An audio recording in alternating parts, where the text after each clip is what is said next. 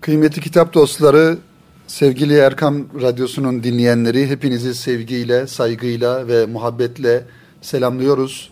Bir Kitap Dünyası programıyla tekrar huzurlarınızdayız efendim.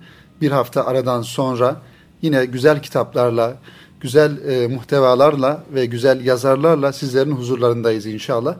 Kıymetli kitap dostları bu hafta birbirinden güzel kitaplardan bahsetmeye çalışacağız inşallah sizler için hazırladığımız. Hakikaten kitapların dünyasında e, dolaşırken, kitaplarla meşgul olurken gerçekten de çok muhtevalarıyla, yazılarıyla e, güzel kitaplara rastlamak mümkün. Özellikle son dönemlerde yayıncılık dünyasında güzel kitapların çıktığına, neşredildiğine şahit oluyoruz. Bu da hem kitap adına ve bir okuyucu olarak bizleri gerçekten sevindiriyor.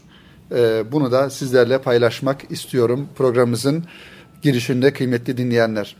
Efendim kış ayları malumunuz insanın biraz daha içe dönük hayatını yaşamış olduğu zaman dilimleri. Yaz aylarında insanlar daha çok yolculuklara çıkıyorlar, e, istirahat ediyorlar veya e, ziyaretlerde bulunuyorlar. Daha dışa dönük bir hayat e, yaşarken özellikle kış aylarında daha insanlarla belli mekanlarda buluşmalar, sohbet meclisleri, dostluk ilişkileri daha farklı, daha güzel bir şekilde gelişiyor. Bu anlamda kitapta, kitaplarla olan dostluğumuzda, kitaplarla olan ünsiyetimizde şüphesiz kış aylarında biraz daha fazla artıyor. Bunu şuradan da anlıyoruz kıymetli dinleyenler. Yayın dünyasında dinlediğimiz kadarıyla ve öğrendiğimiz kadarıyla yayıncılar arasında da bu ifade edilen bir durum. Kış aylarında satışlar daha da fazla olur. İnsanların kitabı alma e, ihtiyacı daha fazla olur. E, fuarlar bu anlamda kış aylarında özellikle İstanbul'da ve diğer ülkemizin diğer şehirlerinde kitap fuarlarının da tertip edilme zaman dilimine baktığımızda e, özellikle sonbahar ve kış aylarında e, bu faaliyetlerin arttığını görüyoruz. Onun için biz de kitapların arasında dolaşırken kıymetli dinleyenler sizlere bu kış aylarında bu güzel zaman dilimlerinde e, gecelerin uzun olduğu şu zaman dilimlerinde sizler için tavsiye niteliğinde paylaşacağımız kitapları inşallah e, tanıtmaya çalışalım, başlayalım. Efendim birinci kitabımız bir e, büyük bir İslam aliminin İmam Gazali Hazretleri'nin e, İhya Ulumuddin'ini okumak için bir, bizzat onun e, bir yönüyle anahtarı anlamında hazırlamış ve Veysel Akkaya Bey'in de tercüme etmiş olduğu, hazırlamış olduğu Hidayet Rehberi İhya'nın Anahtarı isimli kitap. Bu kitaba şöyle baktığımızda kıymetli kitap dostları, insan yayınlarından neşredilmiş bir kitap olduğunu görüyoruz. Gazali, yazarı Gazali olarak Gazali imzası ile Hidayet Rehberi İhya'nın Anahtarı ismiyle hazırlayan Veysel Akkaya ikinci baskısını yapmış. İnsan yayınlarından çıkan İrfan ve Tasavvuf e, bölümünden.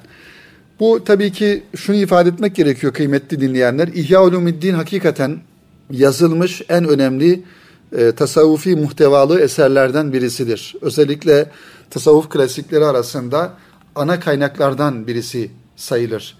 İhya Ulumuddin İmam Gazali Hazretleri'nin bir yönüyle şah eseri. Şunu da haber vermek isterim bu arada kıymetli dinleyenler. İhya Ulumuddin kitabı malumunuz e, birçok yayın evinden farklı şekillerde, farklı ciltlerde yayınlandı, neşredildi. Okuyucularımıza ve kitap severlere yıllarca takdim edildi ve sunuldu. İnşallah çok yakın bir zamanda Erkam yayınları arasından da bu İhya Ulumiddin'i göreceğiz. 8 cilt halinde neşredilmiş olacak inşallah.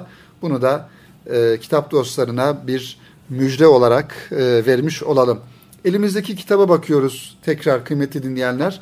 Veysel Akkaya Bey'in hazırlamış olduğu bir tercüme kitap İhya Ulumuddin'in anahtarı anlamında hazırlanan İmam Gazali Hazretleri'nin İhya'yı okumadan önce mutlaka okunması gerekir diye tavsiye etmiş olduğu bir kitap, elimizdeki kitap. Tabii ki şunu ifade edelim ayrıca bir parantez açarak kıymetli dinleyenler.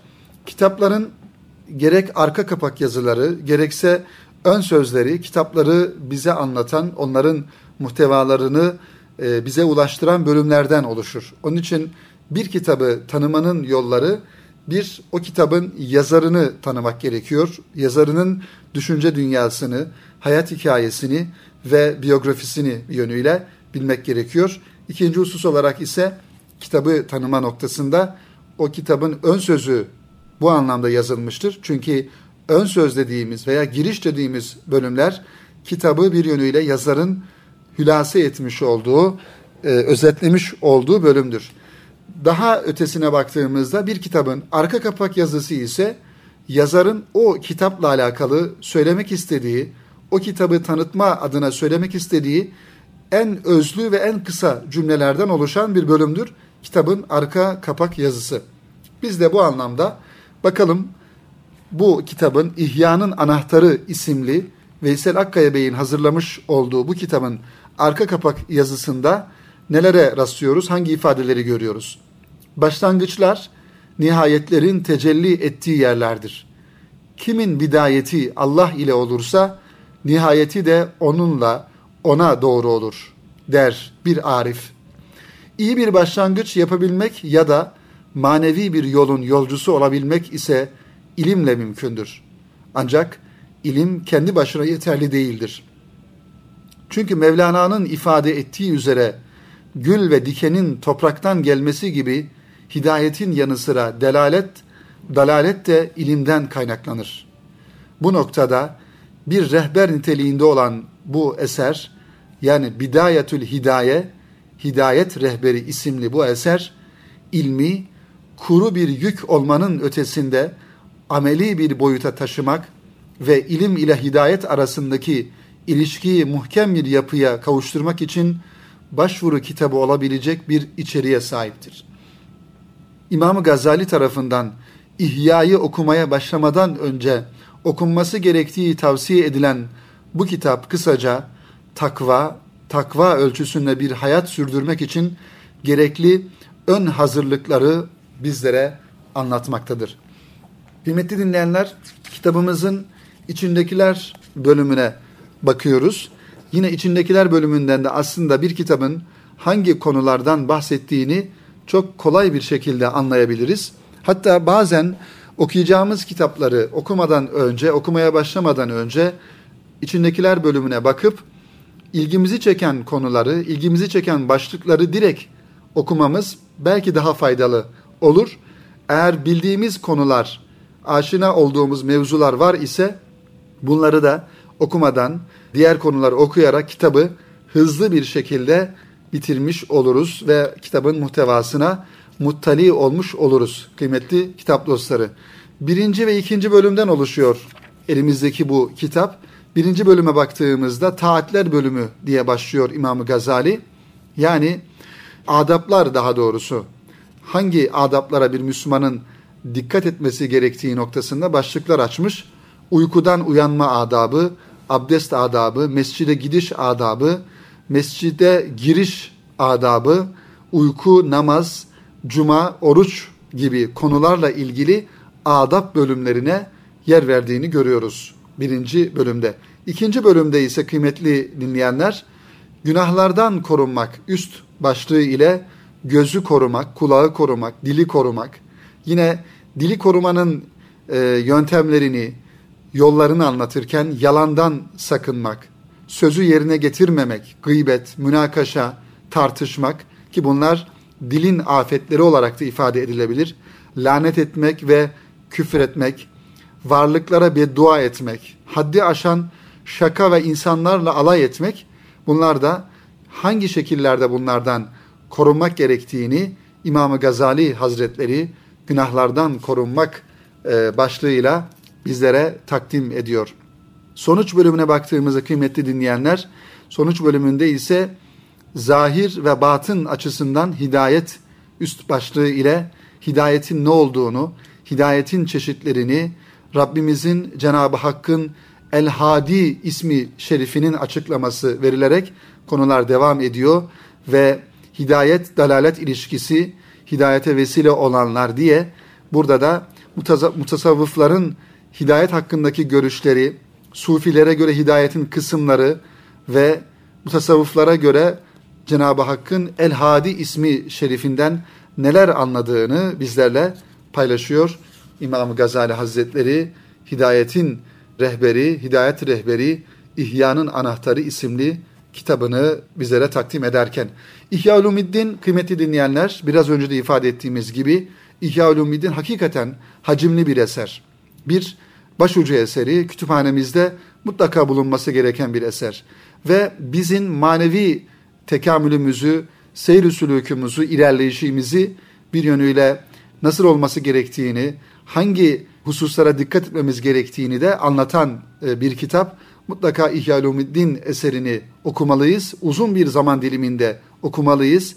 Kitapları da bir yönüyle okumak için değil, yani sadece o kitap okumak için okumak değil ya da bir kitabı baştan sona bitirdim, bitirdim diyebilmek için değil, mutlaka o kitabın içerisindeki o güzel bilgileri hazmederek, onları bir yönüyle yeni ifadeyle özümseyerek, öğrenerek ve yaşayarak bu kitapları okumak gerektiğini ifade etmiş olalım kıymetli kitap dostları. Evet, birinci kitabımızı bu vesileyle bitirmiş oluyoruz ve şöyle bu kitabı kenara koyalım. Daha sonra da diğer kitaplarımıza bakalım. Önümüzde yine beyan yayınlarından bir kitap. İkinci kitabımız bu olacak kıymetli kitap dostları. Beyan yayınlarından yine ülkemizin yetiştirmiş olduğu önemli önemli bir İslam alimi İhsan Süreyya Sırma Hoca'nın kaleme almış olduğu ve yıllarca İmam Hatip neslinin ve e, bu anlamda Efendimiz Aleyhisselatü Vesselam'ın hayatını başka bir açıdan öğrenmek isteyen, okumak isteyen insanların yıllarca okumuş olduğu bir kitaptan bahsedeceğiz inşallah. Bu da İslami Tebliğin Medine Dönemi ve Cihat isimli kitap. Elimdeki kitapta bakıyorum kıymetli dinleyenler tam 42. baskısını yaptığını görüyorum. Profesör Doktor İhsan Süreyya Sırma hocanın İslami Tebliğin Medine Dönemi ve Cihat isimli kitabı. Bu kitabın tabii ki yazılma e, yılı şüphesiz e, belki bundan 30 yıl kadar öncesine dayanıyor olabilir. Tabii net bir şey söylemek şu an e, burada biraz zor olsa gerek. Ancak bu kitabın tabii bizlerin de İmam Hatip e, yıllarında bu kitabı e, hatırlıyorum, okuduğumu da hatırlıyorum. Bu tarz kitapları kıymeti dinleyenler tekrar tekrar belki okumak gerekiyor. Zaman geçse de yeniden okumak gerekiyor. Hakikaten İhsan Süreyya Sırma Hoca'nın Allah kendilerine uzun ömürler versin.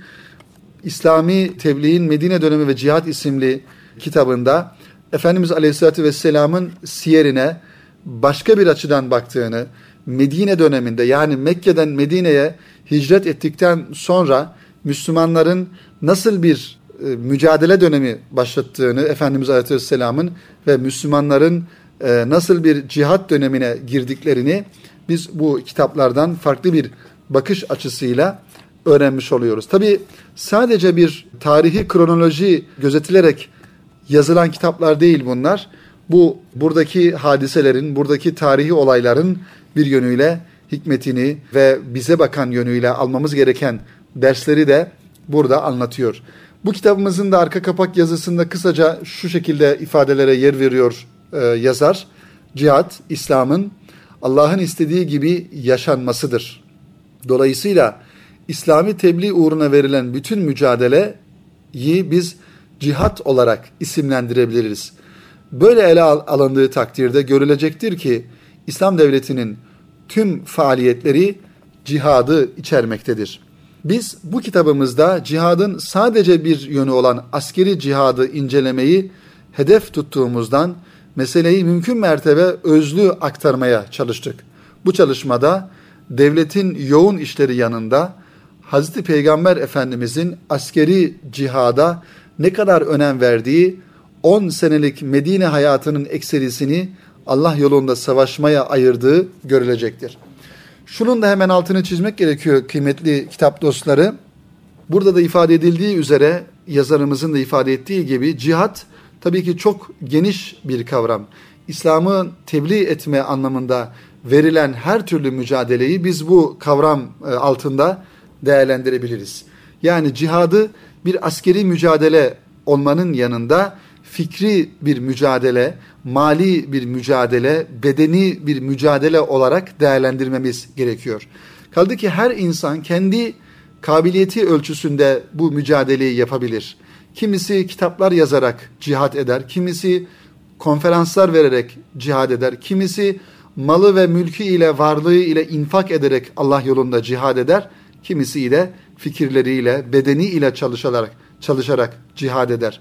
Onun için özellikle günümüzde bir takım fikir akımları, bir takım düşünce oluşumlarına baktığımızda Kur'an-ı Kerim'de geçen cihat ayetlerini sadece ve sadece bir askeri cihat olduğunu, askeri mücadele olduğu noktasından bakılarak bir yönüyle kısır bir döngüye, kısır bir anlayışa girilmiş oluyor. Halbuki cihadın kapsamı, şumulu çok geniş.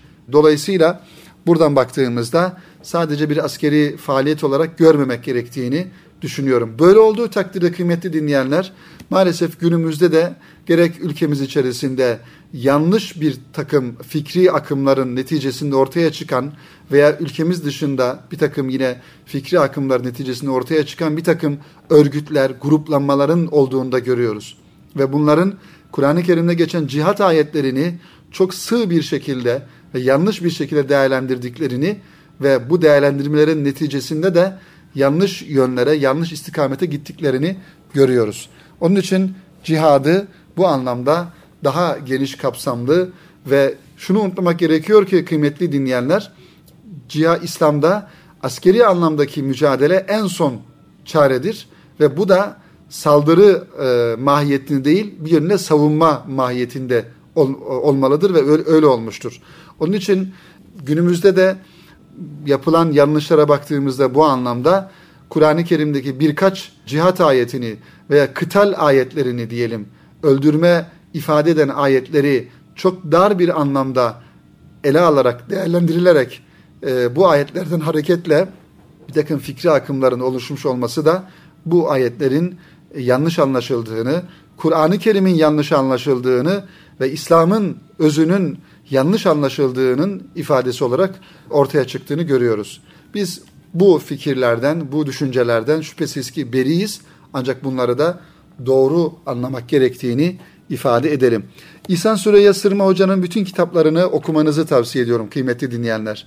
Çünkü İhsan Süreyya Sırma bizim e, ilahiyat alanında özellikle Türkiye'de ilahiyat alanında, siyer alanında, İslam tarihi alanında yetişmiş e, olan önemli hocalarımızdan e, birisidir.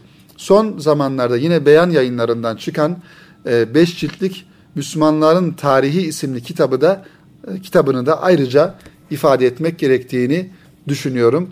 İslam tarihine farklı bir bakış açısıyla bakan ve bunu bu anlamda kaleme alan e, bir kitap olduğunda ifade edelim. Müslümanların tarihi kitabı İhsan Süreyya Sırma Hoca'nın. Tabi e, bu anlamda e, İslam öncesi Mekke dönemi ve Muha, Hazreti Muhammed isimli kitabı, İslami Tebliğ Mekke dönemi ve işkence isimli kitap da şu an size bahsetmiş olduğum İslami Tebliğ Medine dönemi ve cihat bölümü cihat kitabının aslında birinci cildini oluşturuyor. Dolayısıyla şunu ifade etmek istiyorum. Bu kitabı okurken aslında iki kitabı birden okumak lazım. Ee, şöyle ki İslami Tebliğin Mekke dönemi ve işkence ve diğer e, bir kitapta İslami Tebliğin Medine dönemi ve cihat isimli kitapları da beraber okumak lazım ki hem Mekke dönemini hem Medine dönemini en güzel şekilde anlayabilelim ve Efendimiz Aleyhisselatü Vesselam'ın bu dönemlerdeki faaliyetlerini yapmış olduklarını da bu kitaplardan görmüş olalım kıymetli dinleyenler. Efendim iki kitap tanıtmış olduk programımızın birinci bölümünde. Birincisi İmam Gazali Hazretleri'nin Hidayet Rehberi İhya'nın anahtarı yani Arapça ismiyle Bidayetül Hidaye isimli kitabı. Veysel Akkaya Bey'in hazırlamış olduğu bir kitap. İhya'yı okumak isteyenlerin öncelikle okumak, okuması gereken bir kitap olduğunu söylemiştik. İkinci kitabımız ise İhsan Süreyya Sırma Hoca'nın beyan yayınlarından çıkan İslami Tebliğin Medine Dönemi ve Cihat isimli kitabı da programımızın birinci bölümünde tanıtmış olduğumuz kitaplar olmuş oldu. Kıymetli Erkam Radyo dinleyenleri beyan yayınlarından bir kitap daha var elimizde. Bu aslında biraz siyasi muhtevaya ait bir kitap ama mutlaka okunması gerektiğini e, düşündüğüm bir kitap. Bunu da Fahrettin Gün e, isimli e, bir yazarımız hazırlamış. Kitabımızın ismi Kara Kitap. Milleti nasıl aldattılar, mukaddesatına nasıl saldırdılar ismiyle Cumhuriyet döneminin özellikle Cumhuriyet'in kurulduğu e, yıllarda Cumhuriyet döneminde Müslümanlara yapılan e, ayrımcılıklar, işkenceler, ötekileştirme faaliyetleri anlamında aslında bu kitap yıllar önce Eşref Edip'in yazmış olduğu, kaleme almış olduğu bir kitap. Eşref Edip malumunuz e, rahmetli Mehmet Akif'in yakın arkadaşı. Özellikle Cumhuriyet döneminin yani Cumhuriyet'in kurulduğundan itibaren İslami mefkurenin, İslami düşüncenin oluşmasında olumlu anlamda, müsbet anlamda katkıları olan bir insan Eşref Edip bu anlamda e, kitabımızın arka kapak yazısını okuduğumuzda aslında bu kitabın nelerden bahsettiğini çok daha açık bir şekilde anlayabiliyoruz. Şöyle diyor arka kapak yazısında, bu kitap yakın tarihimizin kara ve kızıl sayfelerinin hikayesidir. Bu kitap milletin öz varlığına, maneviyat ve mukaddesatına karşı bozguncu zihniyetin işlediği cinayetleri, rezaletleri anlatır. Bu kitap yürekleri yakan, vicdanları tutuşturan faciaların hikayesidir. Bu kitap dini neşriyata karşı katliam emri veren, Kur'an diliyle ezan okuyanları zindanlara dolduran, Müslüman çocuklara namaz sureleri okutanları suçüstü mahkemelerine sürükleyenlerin rezaletlerini ortaya koyan bir kitaptır. Bu kitap çok mühim hadiselerden bahseder. Tarihimizin kara sayfelerinin tetkiki ve tahlilini yapar.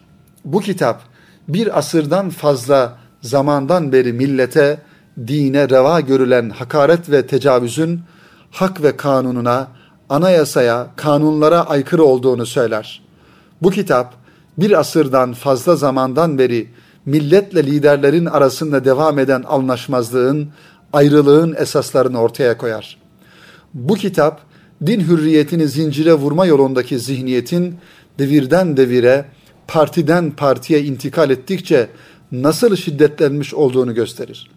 Bu kitap devirlerin geçtiğinden fakat bu batıl zihniyetin hiç değişmediğinden bahseder bizlere. Efendim 28 Şubat yaşayan bir ülkeyi hatırlıyoruz. 1982 ihtilalini hatırlaya yaşayan bir ülkeyi hatırlıyoruz. 1970'li yıllardaki 1961'deki rahmetli Adnan Menderes'in idam edilmiş olduğu bir ülkeyi hatırlıyoruz.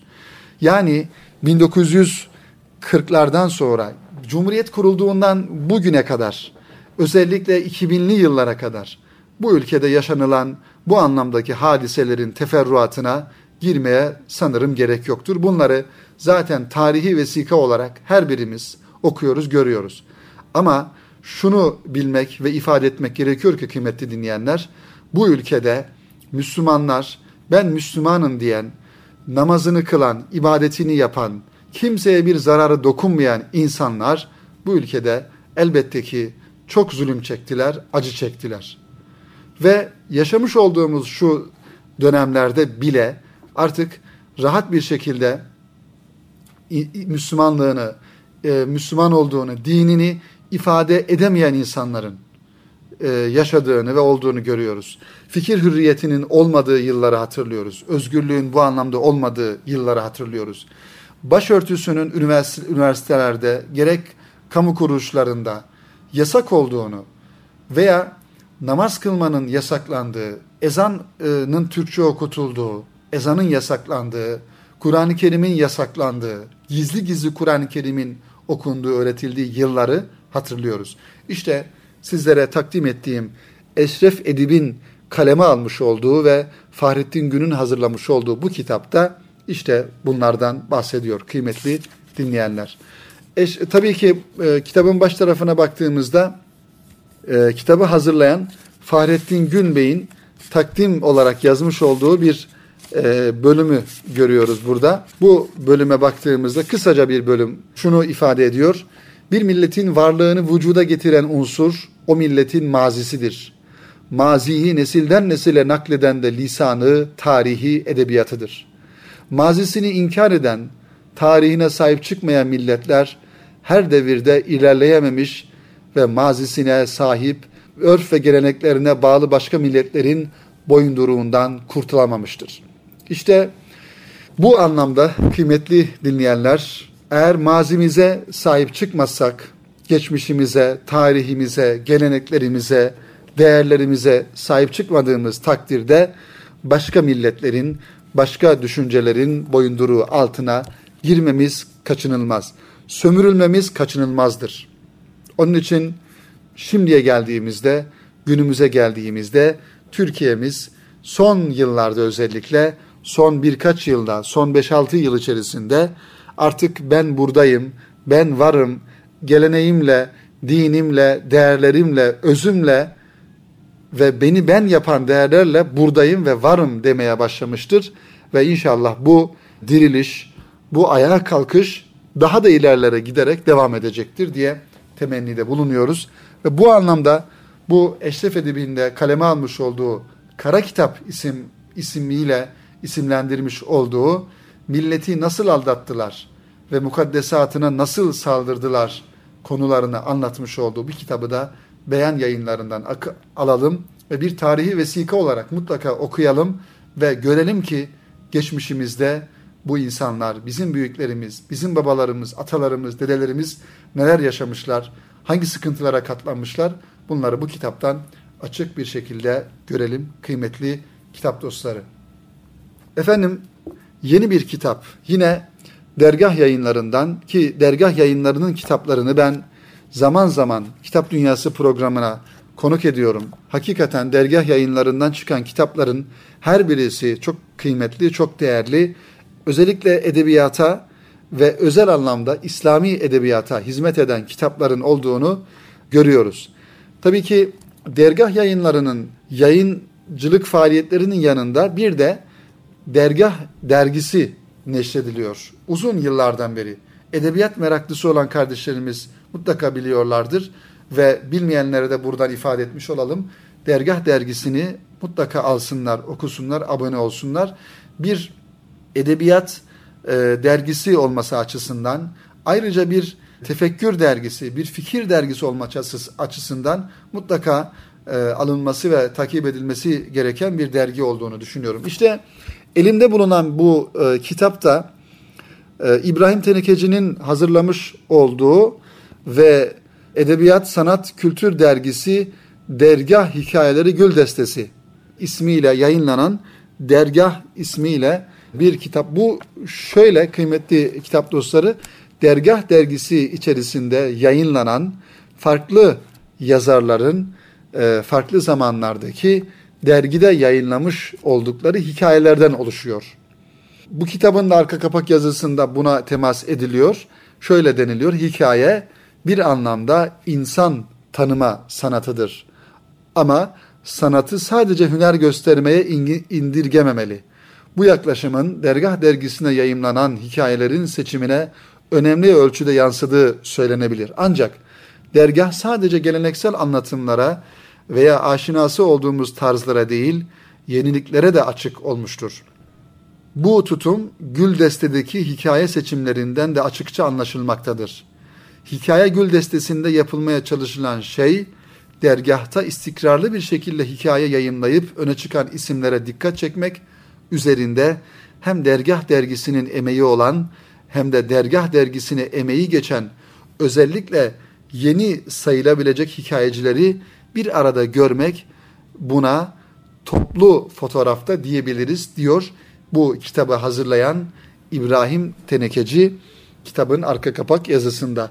Bu kitabı da tabii ki dergah yayınları arasında bulabiliriz ki dergah yayınlarının içerisinde çok farklı hikaye kitapları, farklı öykü kitapları ve ilmi anlamda hazırlanmış edebiyat kitaplarını bulabiliriz. Yani şöyle e, Cağaloğlu'na gittiğimizde kıymetli dinleyenler mutlaka mutlaka dergah yayınlarının yayın evini, dergah yayınlarını bulalım ve orada güzel kitaplarıyla birbirinden harika muhtevalı kitaplarıyla buluşalım, tanışalım ve mutlaka fuarlara gittiğimizde de e, dergah yayınlarının standını e, bulup oradaki kitaplarla tanışalım. Ben eminim ki dergah yayınları içerisinden mutlaka alacağımız, okuyacağımız ve kütüphanemizde bulundurmamız gereken e, kitaplar vardır. Efendim yine güzel bir kitap elimde.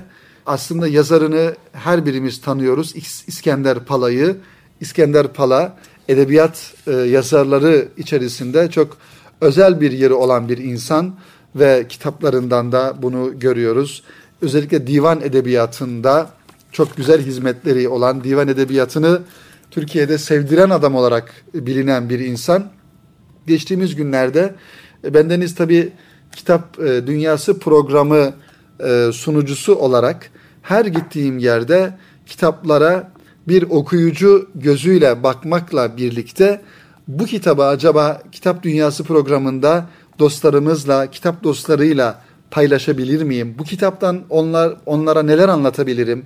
Bu kitabı tavsiye edebilir miyim? Gözüyle de baktığımdan dolayı bu elimdeki kitabı da bir yerde e, rastladım ve aldım. Dedim ki mutlaka bu kitabı e, dinleyenlerimizle, e, kitap dostlarıyla paylaşmalıyım. Ben bu kitabı nasıl ki okuduğumda ayrı bir haz aldım, ayrı bir tat aldım. Bu tadı kitap dostlarıyla paylaşmalıyım düşüncesine hareketle kitap dünyasına bu kitabı getirmiş oldum. Kitabımızın ismi Kitabı Aşk. İskender Pala e, malumunuz özellikle divan edebiyatında ilahi aşkı konu edinen yazıları, şiirleri kitaplarına konu ediniyor ve bu anlamda güzel yazılar, kitaplar kaleme alıyor. Bu kitabın tabii muhtevası biraz diğerlerinden farklı kıymetli dinleyenler. Zira bu kitaptaki yazılar İskender Pala'nın kaleme almış olduğu diğer kitaplardan seçilerek tamamen sevgi ile, aşk ile alakalı yazılardan oluşuyor. Tabii ki e, mevzu sevgi ve aşk olunca derin bir mevzu olması hasebiyle e, yazılar da buradaki yazılar da çok daha duygusal, çok daha naif muhtevaları oluşturuyor. Biz de kitabımızın arka kapak yazısına bakalım şöyle ve bunu paylaşalım sizinle. Herhalde bu arka kapak yazısını paylaşırsak elimizdeki kitabın e, muhtevasını daha güzel bir şekilde anlamış oluruz. Diyor ki İskender Pala kıymetli dinleyenler, kitabı aşk bütün bu kavram kargaşası içinde aşkın katmanlarını, türlerini ve asaletini irdelemek, belki her düzeyden insanın gönlünde hissettiği, dimağında algıladığı ama asla net biçimde tanımlayamadığı duygularına açıklık getirmek için düzenlendi. Kitabı aşkın içindeki yazılar değişik zamanlarda az önce ifade ettiğimiz gibi ve farklı zeminlerde kaleme alınmış olmakla birlikte belli bir düzen ve bütünlük içinde bir araya getirilmiştir. Bazıları farklı kitaplarımızda yayınlanan bu deneme ve öyküleri okurken bütün varlığımızı ve hatta varoluşu kuşatan aşkın yüzeysel, derin ve daha derin katmanlarında küçük yolculuklar yapacaksınız. Bu yolculuklar sırasında duygularınızın gerçekte sizi nereye doğru götürdüğü, ayağınızı bağlayan tensel arzulardan sıyrılıp platonik veya mecazi aşka doğru kanatlandığınızda kendinizi yeniden keşfetmeye başlayacağınız noktayı da bulacaksınız. Orası belki de sizin kendinizden vazgeçeceğiniz noktadır. Çünkü canına sevgili isteyen ile sevgili için can isteyen arasında hayat yolculuğunun ta kendisi gizlidir. Güzel cümlelerle ifade ediyor kıymetli dinleyenler. İskender Pala bu kitabı bizlere özetlerken. Zaten sevgili kitap dostları kitabımızın içerisinde bulunan her bir yazının başlığı da bu anlamda hakikaten çok özel ve çok güzel. Birinci bölüme baktığımızda birkaç bölümden oluşuyor kitabımız. Mukaddimeyi aşk bölümüyle başlıyor. Aşktır ki gerisi vesairedir diyor. Aşkı insani başlığı altında sevgi neydi? Göz görünce bir kez geriye ne kalır diyor. Aşka methiye diyor diğer bir yazısında. Aşk yolunun sonu melekliğe çıkar. Aşk yetenek ister. Sevgilinin adını dile düşürmek diyor bir başka yazısında. Aşkı hayali bölümünde ise önce ruhları yontmalı, bülbül ile aşık, sevilenin mutluluğu sevenin gayretiyledir diyor. Aşk bir düşüncedir yazısıyla devam ediyor ve aşkı ilahi başlığında mutlak güzellik, gönül çalabın tahtı, gül deyince kalem elden düşüyor, gözleri yıkamalı, başka şekilde görmeli diyor, kanadını aşk mumuna yandıran pervane diyor. Ve en sonunda da hikayeyi aşk başlığı altında pervanenin kanatlarında Suzi dil ara diyor diğer bir yazısında. Her birisi satır satır okunması ve altı çizilmesi gereken güzel güzel cümlelerle bir yönüyle İskender Pala kitabı aşk kitabında aşkın, sevginin, muhabbetin fotoğrafını bizler için çiziyor kıymetli dinleyenler. İnşallah beşeri aşktan ilahi aşka kanatlanmak ümidiyle bu kitabı da sizlere tanıtmaya çalıştık sevgili kitap dostları. Kıymetli dinleyenler programımızın bu vesileyle sonuna gelmiş bulunuyoruz. Önümüzde birkaç kitap daha vardı. İnşallah onları da programımızın ilerleyen haftalarında sizlere tanıtmaya çalışırız. Son olarak radyolarını yeni açan kitap dostları için hangi kitapları tanıttığımızı tekrar ifade edelim. Bu programımızda 5 tane güzel kitabı tanıtmaya çalıştık. Kısa kısa ifade ediyorum sadece isimlerini. Birincisi Veysel Akkaya Bey'in hazırlamış olduğu insan yayınlarından çıkan İmam Gazali Hazretlerinin Hidayet Rehberi İhya'nın Anahtarı isimli kitabı. İkinci kitabımız Beyan yayınlarından çıkan İhsan Süreyya Sırma Hoca'nın İslami Tebliğin Medine Dönemi ve Cihat isimli kitabını tanıttık.